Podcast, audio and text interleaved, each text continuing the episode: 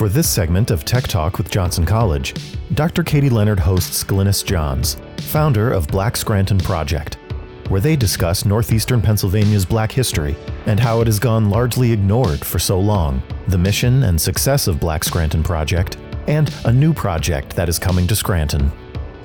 Now that we are about a month into the new year, I've noticed that people are picking words that they hope represent 2021. So I thought I would join in the fun and pick my word, which is connection. In these chaotic and still uncertain times, we need to be reaching out to each other more than ever before.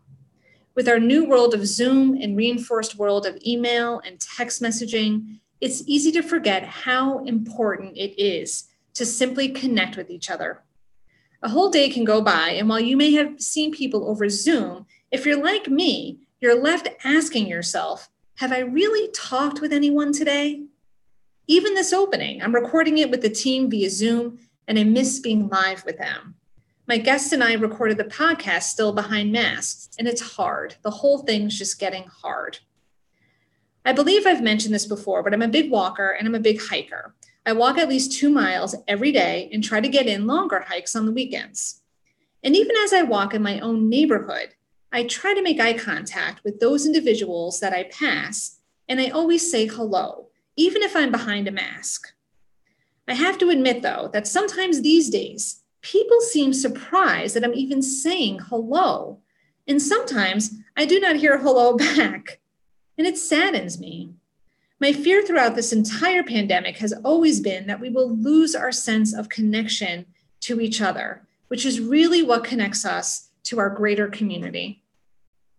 This past year, I was asked to become a trustee of the board of my undergraduate alma mater, York College of Pennsylvania.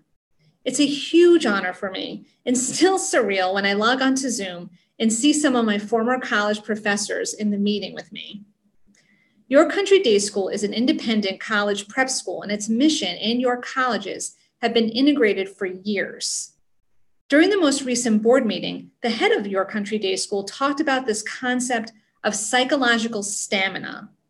How at the start of the pandemic, we were all running on adrenaline and able to make the critical decisions needed to keep ourselves, our loved ones, and our organizations safe and moving forward.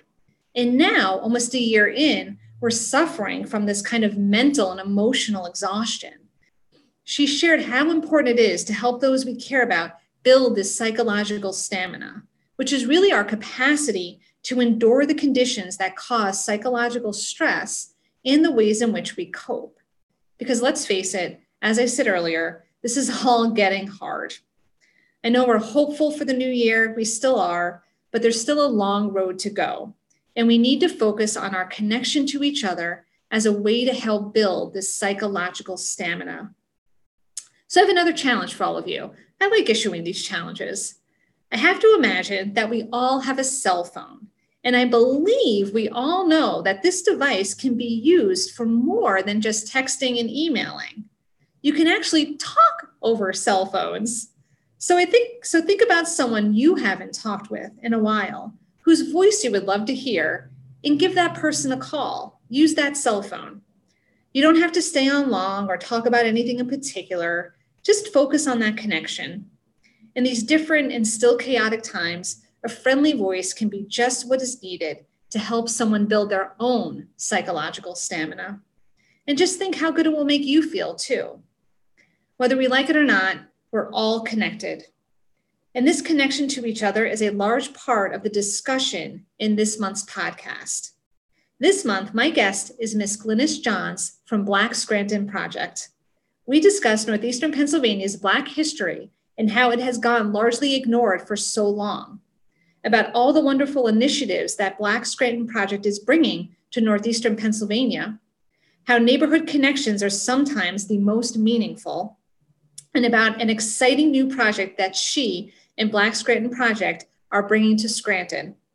We recorded this prior to the inauguration, so you will hear Glynis refer to President Biden as President elect Biden. I hope you enjoy, I hope you learn something, and please, over the next several months, focus on connection. Just think of all the good that will come from one small action. Thank you for listening. Well, thank you so much for being here today, Glynis. I'm so excited uh, for our conversation. Um, you know, first, I just, you know, for those that, that don't know, um, I know I often hear a lot about like Black history in northeastern Pennsylvania. And I think some people um, sort of even take for granted that there is like Black mm-hmm. history in northeastern PA.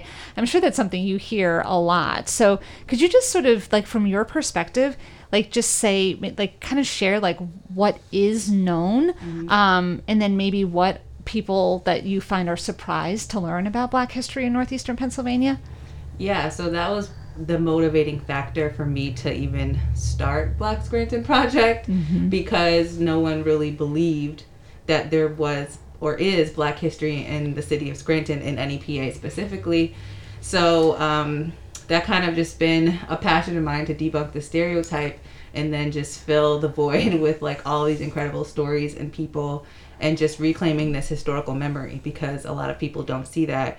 And one thing that's super interesting for me now is even President elect Joe Biden has said on national television, like, there were no black people here when I was growing up. Mm-hmm. And so that's kind of like frustrating because you have this national platform, everyone recognizes you coming from the city but you continue to push this false narrative and say that the black community is different or lacking or invisible versus the black community that he knows of in Delaware.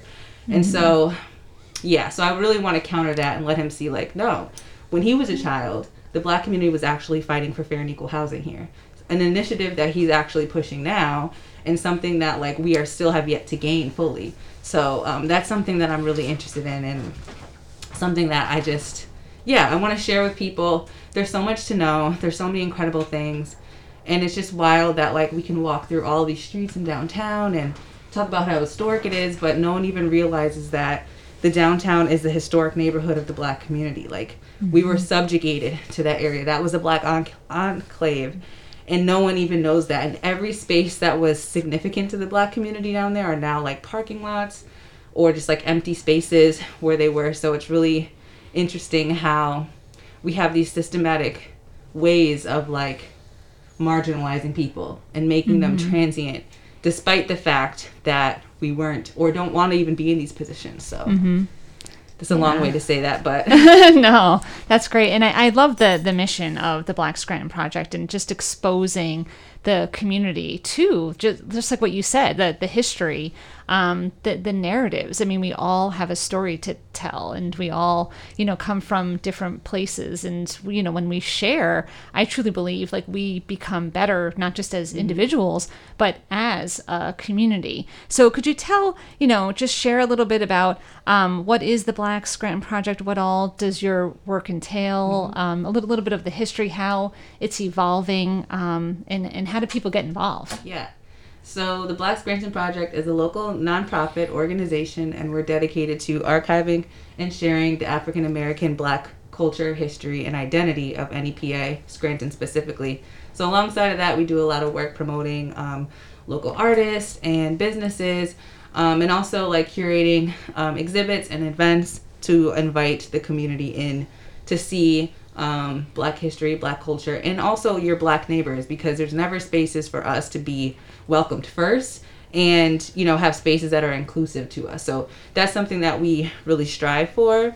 Um, the second half of your question uh, what else does how did we get here? I think you said? Mm-hmm. Mm-hmm. so um, it all started as a research question in, in graduate school at st john's university i was um, working on my graduate thesis and the question and came up to me as uh, folks always thought basically that I had a conversation with somebody and they're like, "Oh, I knew all the black students in my graduating class, but I didn't remember you."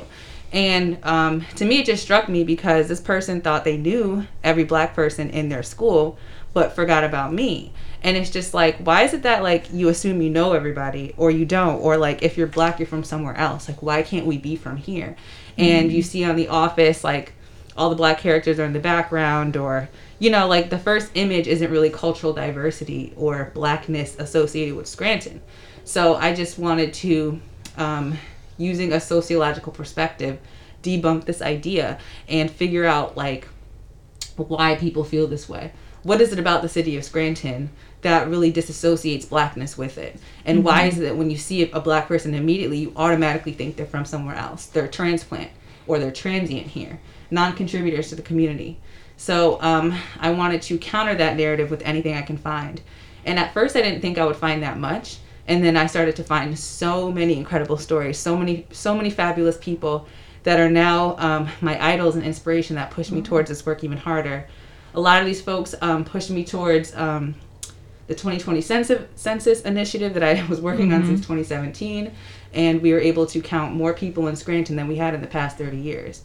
Wow! So it's like it's pretty a pretty big win, you know. Mm-hmm. Um, working with the mayor on social justice initiatives, all the folks that I'd found in the past, like like I said, had pushed me towards this work, and um, yeah, it's really cool to kind of see Black Scranton become greater than myself. Yeah, people really love what's happening, love to see what's going on, and mm-hmm. like to get involved. So the other part of your question, how people can get involved, um, right now it's kind of kind of dull with volunteering but we're always looking for volunteers to keep in our little um, volunteer uh, black book of sorts. so if anyone is interested on our website, you can go to blackscranton.org slash volunteer and there's a little form. You can tell us what you're interested in. Um, we have little things that you can get involved in. And when we need you, we will hit you up and say, hey, we have this going on. Can you help out? Whatever. Um, I always tell people they can get involved by just like sharing, letting people know that we're out here, following us on all social media, um, signing up on our newsletter, and you'll find us around. Yeah. And that's where we're at kind of currently. We're still in the digital online streets until we can make it into a permanent location here. But um, yeah, it's really cool how um, the internet works in that people are able to see us from around the world. Yeah. Um, has been something that has been really wild to see yeah. people from Denmark being like, wow, like I love what you're doing. I'm just like, oh, okay, cool. so. And I think what's so impressive is that you've done so much in such a short amount of time and just you know i've like followed your your work and i know others have and even just some of the displays at the you know marketplace at yeah. steamtown just significant just things that like you said like weren't there before that raises you know at the very base level just at least raises people's awareness mm-hmm. um, of like the black history and black culture and you know sometimes too people like fear what they don't understand yeah. so just to put this in front of people mm-hmm. and to be able um, to share it i just think it's it's a really great thing and then too the way in which you approach this i think is so interesting um, you like approaching it sort of like as a research question um, and something that then sort of moved like the work forward.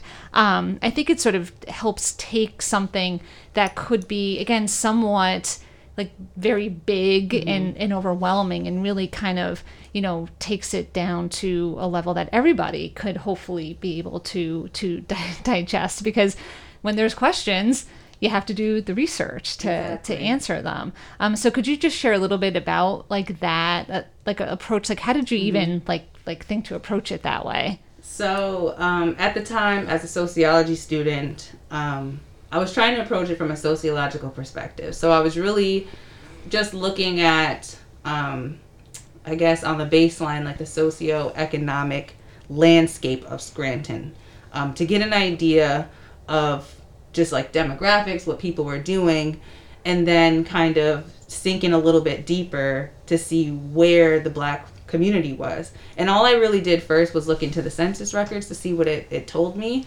And then um, I went to like the library, the historical society, and I'm like, just a simple question. I wanted to keep it as bare bones because I wanted the resources that were available to show me what existed or like how they felt about the black community. For example, so I would go to the historical society in the library and I said, "Can you show me anything about local black history? Can you pull out anything that you have? It doesn't matter. I just want to see I'm doing some work.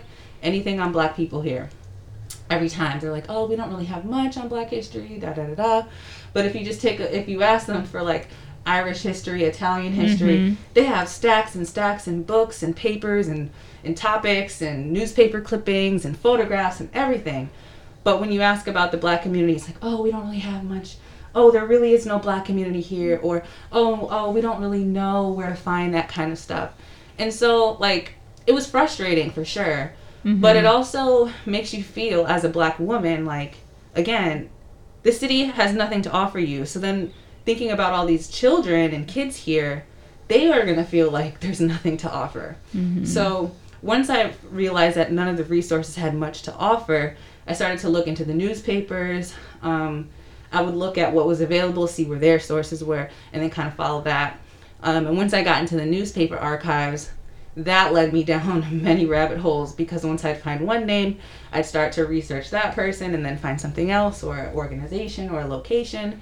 Um, and thank God for uh, the internet and being able to keyword searches because you can type in keywords at newspapers.com and it'll show you like thousands of things. So I would just like leaf through different newspapers and pages and see what I can find.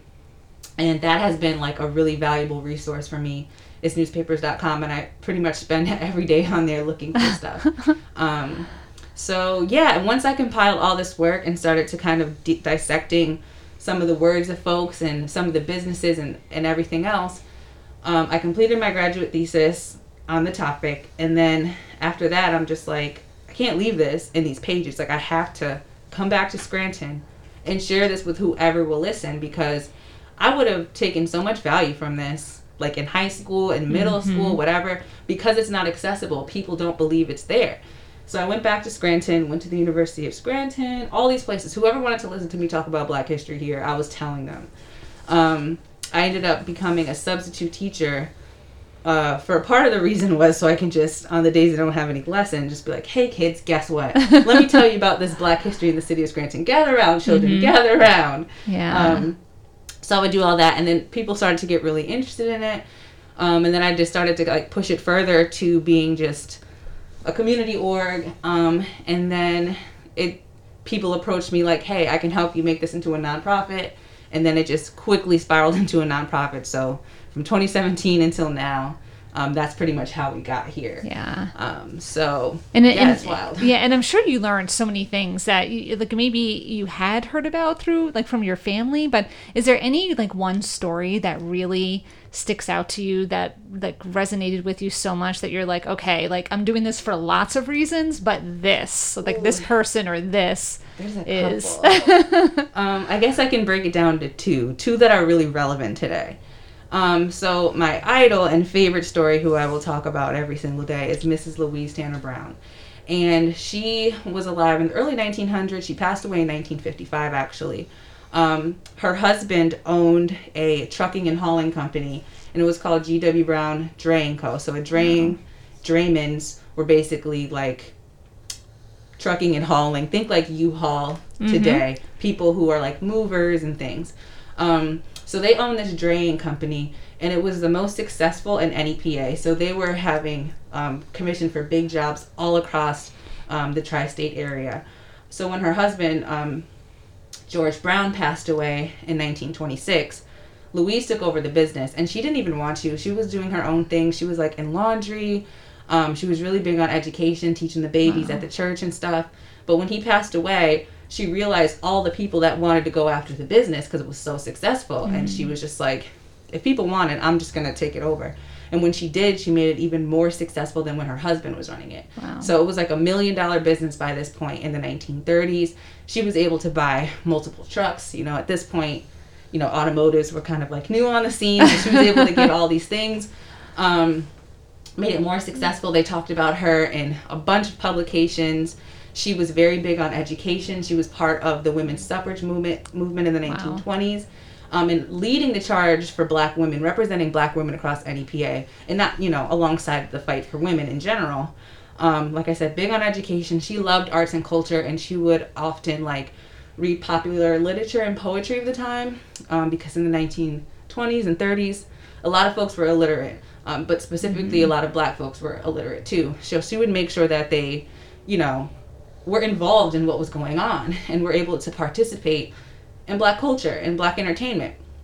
One of our favorite poets and also friend was Paul Laurence Dunbar, who was one of the earliest and most successful African American poets of the 20 early 20th century.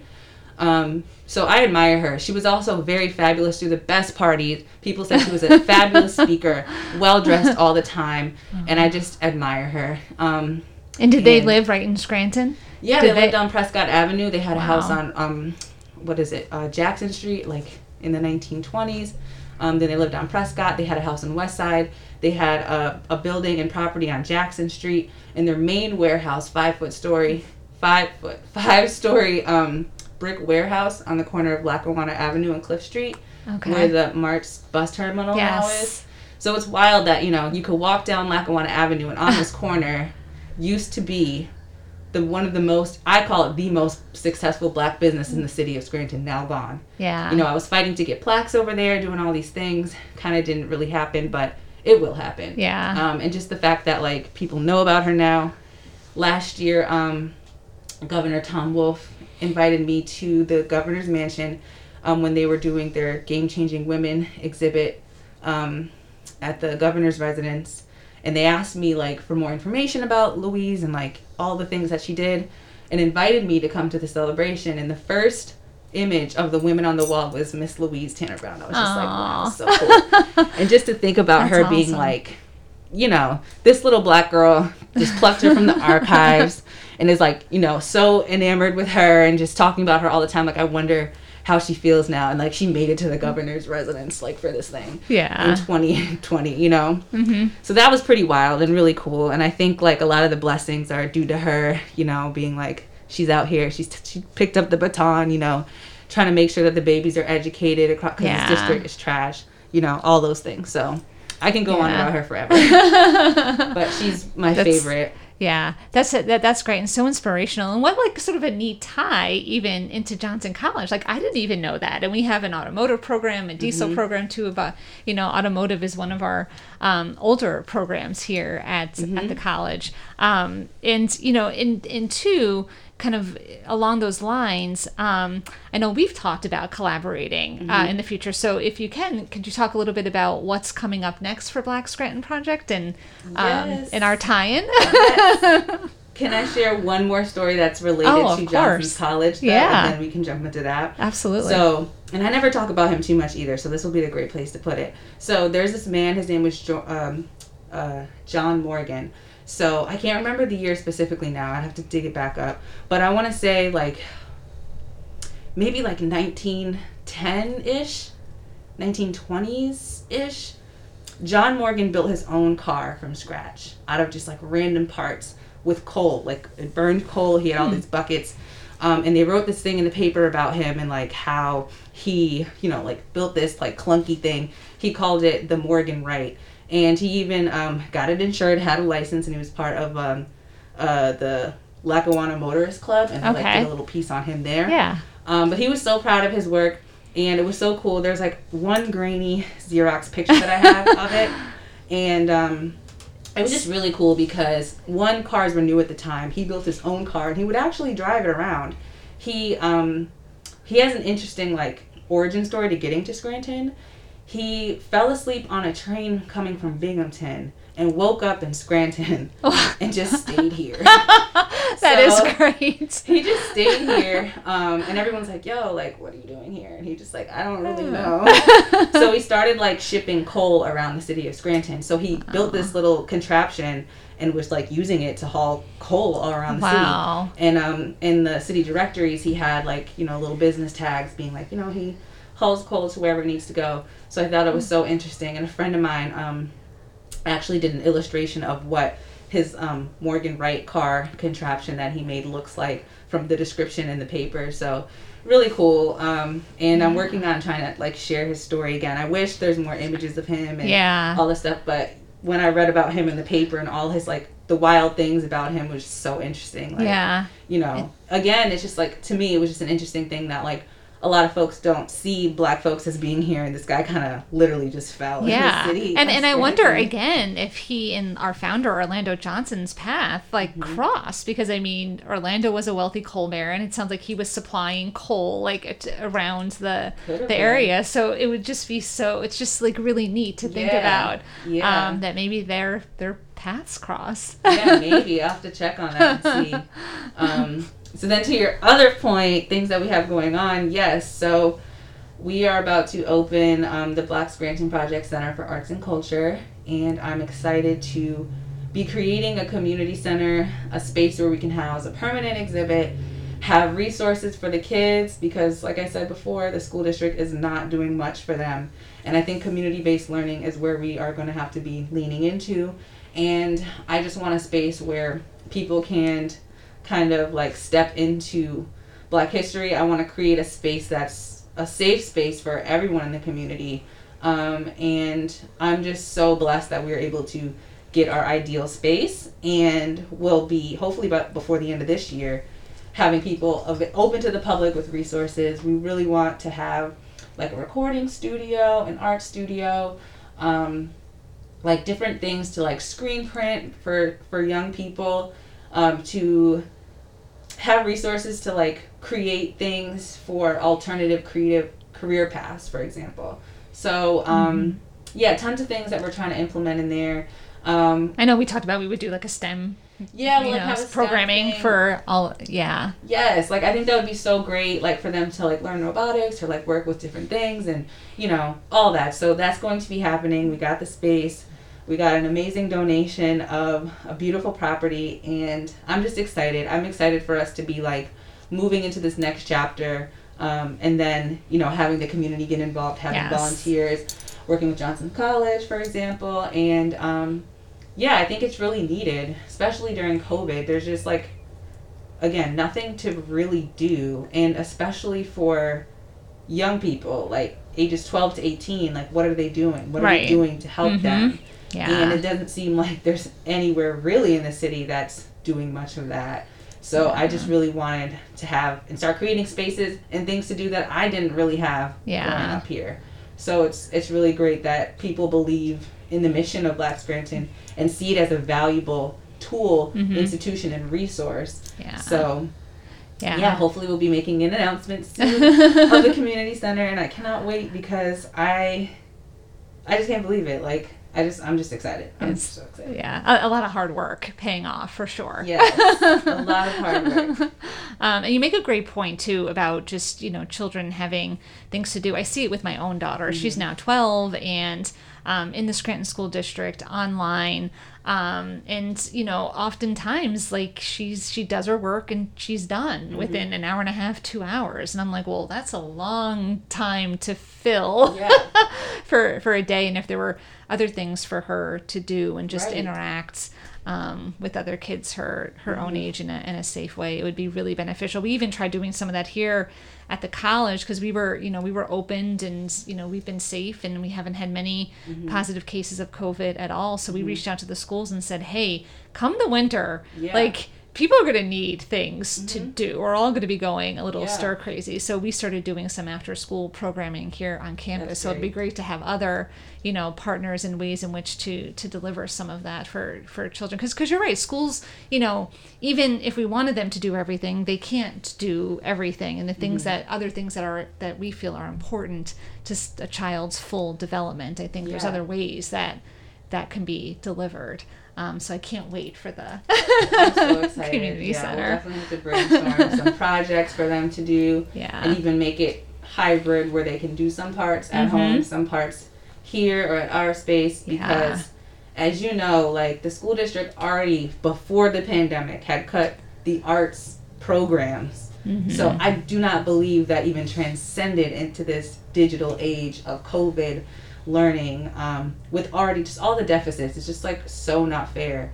And if these kids fail, the whole city fails. That's the next mm-hmm. generation. And it's like if you're yeah. not paying attention to them, that's really sad. And it, it to me, it's just like I don't see how you can't even find ways to just show these kids that like we we know like incentivizing and like giving little gestures of kindness and like all those things are so important to their learning and development and we just completely forgot about it. I mean, not we, but like mm-hmm. it's being forgot about, and I just, I just, ugh, it just sickens me because I already know going through the Scranton School District, it did not serve me in the way it should have, mm-hmm. and um, a lot of that I had to fight for myself, and mm-hmm. I had to find some find like, ways, like yeah, find other ways on your own, myself, and have that confidence to tell mm-hmm. myself that I'm smart, capable, and willing. You know, now the school district like wants to praise, you know, their alumni, student goodness, but it has nothing to do with them. They would have told me I couldn't do anything if I listened to them, you know? Mm-hmm. And I just don't want any kids to feel like that. Yeah. No matter what your color is, no matter where you come from, if you're from the city of Scranton, you should be bound for success. Mm-hmm. Especially since we're, you know, praising this president elect. He should make sure that none of these kids are failing. You know, there should be another president that comes out this city, you know? And you should make sure of it, you know? And I just Mm-hmm. Think like more people should be focused on that. Yeah, because it's amazing too. Because then on the other side, by the time they graduate, then everybody wonders why there is a brain drain, Mm-hmm. right? Like, why did you know local students then want to flee northeastern Yep. PA for bigger cities or other, not even bigger cities, just other places? Um, and and like you said, you can kind of trace that back to well, what was their experience like here? All along mm-hmm. and growing up? And and was it even a place that they felt that there was any type of opportunity not just for themselves but what was then going to take place for their own children if they decided to stay here and, and raise a family? Because I thought I was gonna leave and never come back, but here we are. You know, this research got me right back here. yeah. So that that's actually leads me to, to my next sort of you know set of questions. You know what you know I, I think i know the answer to this but i want to hear from you like what's what what keeps you here and what what do you believe are the area's best attributes Um, so for me, what keeps me here is that I belong here. And I think a lot of people still believe that this space is not meant for people of color. And that kind of drives me because, again, I felt like I needed to go to be amongst a community that already existed, that already exists, which is fine. But I also wanted to stay here and create the community that got pushed away and got overlooked and forgotten about and really be proud of who I am and my identity. So that's kind of what drove me back here, um, or kind of kept me staying. And then the reassurance of these historical figures, like Mrs. Louise Tanner Brown, like John Morgan, who claimed this place as their own and worked really hard to make sure that the community, like, we had resources for the community. They had to be self sufficient. We had to look out for each other because all these other spaces didn't. And to be in 2020 and that still is the same thing to me, it was just like, wow, like we have the power to change our circumstances. And so that was kind of like my own little case study. Like, can I try to do this? Like, what will happen if I ask? What will happen if I do? And it can happen. Like, the fact that someone believed in Black Scranton and the things that I was doing enough to donate a building to us um, says it all, you know? And I don't think I'm extraordinary, honestly. I think that anybody can really do what I'm doing. You just have to really, you just have to really go, like push yourself towards it. And, you know, everybody's not going to be able to um, be a historian or do this historical work or um, be at the forefront of like local social justice initiatives, but you can um, you can put yourself out there and really like in the spaces that you're at you can make it your own and you can also be an advocate in the spaces that you already are in. You don't have to like go outside of your realm. Like if you're an artist use your art to do something. Like if you are an engineer use your engineering skills to do something. Um, and I think that's really beautiful. And I've started to see that in the community too, where a lot of people are like, hey, like, I have this like cement paving company. How can we help? Now it's like, hey, we might have a parking lot. You still down to help? You know, and those people are like, of course I will. Or like, hey, like, I'm an electrician. If you ever need me, hit me up, you know, those sort of things. Um, Yeah. And I think that is really important. And I think as white people who often feel like they don't know what to do, I would just say to you, like, think about what you have and what you can, like, what you can do and give because there's a lot of ways that you can give and be supportive for people who are in marginalized spaces or need assistance or need to be um, supported, you know? And it, like I said, it doesn't have to be going out of the way. It could just be giving a couple of dollars. It could be just a, offering like, service like we talked about our students you know? like helping and yeah, so i think it's there's so many ways to to do things um, that can brighten up your your community and just like being nice you know saying hello to people Mm-hmm. yeah especially with the mask on just like saying hi you know, I really changes things. like simple acts of kindness really go a long way so all of those things I, I try to let people know because um, yeah, it, it really it really um, ha- creates a ripple effect. Yeah.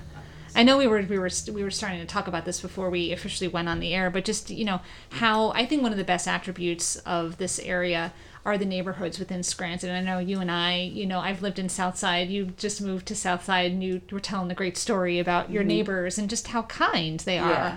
uh, and and that genuine care and something that I do think we take for granted these days. You know, I I too I'm, I'm a big walker and some it does drive me nuts sometimes when I try to look somebody in the eye, mm-hmm. even behind a mask, and just you know say hello. Having a mask on doesn't mean mm-hmm. you put your head down. it doesn't yeah. give you permission to ignore yeah. the world around you. And I feel like people like sometimes are, are hiding behind that mm-hmm. a little bit. Um, like my grandfather said, always said to me, "Doesn't cost anything to say hello." That's right. Doesn't smile. Cost anything yeah. to smile. That's so right. I've always kind of just used that. Um, yeah. Great. And what's and just if you can just kind of share again ways in which people can mm-hmm. get involved. How can they reach out to you, Black Scranton Project? Yes. So um, anyone interested in learning more about Black Scranton can visit us at blackscranton.org. Anyone interested in donating can find ways to do so at blackscranton.org slash donate. If you want to follow us on social media, we're Black Scranton on all platforms, Instagram, Twitter, Facebook. Um, and I'm Glynis Johns. I'm the founder. You can connect with me there. I'm, I'm usually behind the scenes on the internet streets over there. Um, so yeah, that's Black Scranton, and we are out here. We're doing a lot of cool things, and I'm super excited for the future even though it is a little bleak, but you know we That's can right. bring our own little bright spots. That's right. so Move thank forward. You for having me. Be positive. Here. Thank you so much for and being I can't here. Wait for you know us to partner and do more things. I'm excited for you guys to be in the center and helping us, and excited about all the technological things and. I used to teach robotics, so like I'm excited to yeah. get back into that sort of kind of wave, you know. I'm excited to learn right behind the right beside the students. So it'll be great for everyone. Thank you so much again for being here. Yeah, thanks for having me. That was fun. Find all Tech Talk with Johnson College podcasts on iTunes and Spotify. Johnson College, we work.